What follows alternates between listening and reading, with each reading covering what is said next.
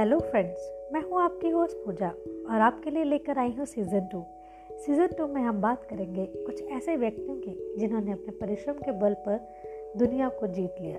तो आज हम बात करने वाले हैं फोर्ड मोटर के मालिक हैंनरी फोर्ड की। फोर्ड मोटर के मालिक हैंनरी फोर्ड दुनिया के धनी व्यक्तियों में गिने जाते हैं। उनकी गाड़ी की प्रशंसा दुनिया भर में होती थी। एक बार एक भारतीय उद्योगपति भारत में मोटर कारखाना लगाने से पहले फोर्ड से सलाह करने अमेरिका गए। भारतीय उद्योगपति ने अमेरिका पहुंचकर हेनरी फोर्ड से मिलने का समय मांगा। हेनरी फोर्ड ने कहा, मैं दिन में आपके लिए समय नहीं निकाल पाऊँगा। कृपया आप शाम को छः बजे आइए। भारतीय उद्योगपति ने कहा कि मैं शाम को छः बजे आ जाऊँगा और छः बजे वह उनके घर पहुँचे। वहाँ एक आदमी बर्तन साफ़ कर रहा था। उन्होंने उससे कहा, मुझे हेनरी साहब से मिलना है। वह आदमी उन्हें बैठक में बिठाकर अंदर चला गया।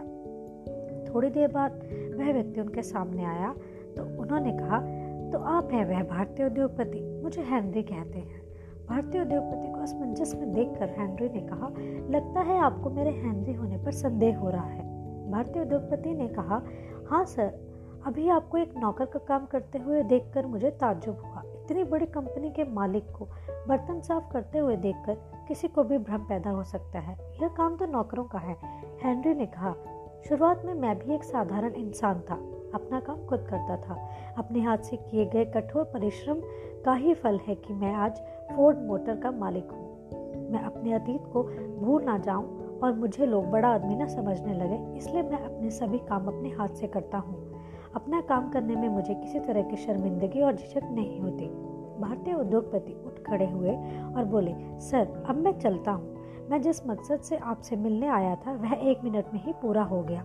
मेरी समझ में आ गया है कि सफलता की कुंजी दूसरों पर भरोसा करने में नहीं, स्वयं पर भरोसा करने में है। तो दोस्तों, उम्मीद करती हूँ कि आपको ये कहानी पसंद आई होगी। तो जुड़े रहिए the harmony talk show with Pooja धन्यवाद।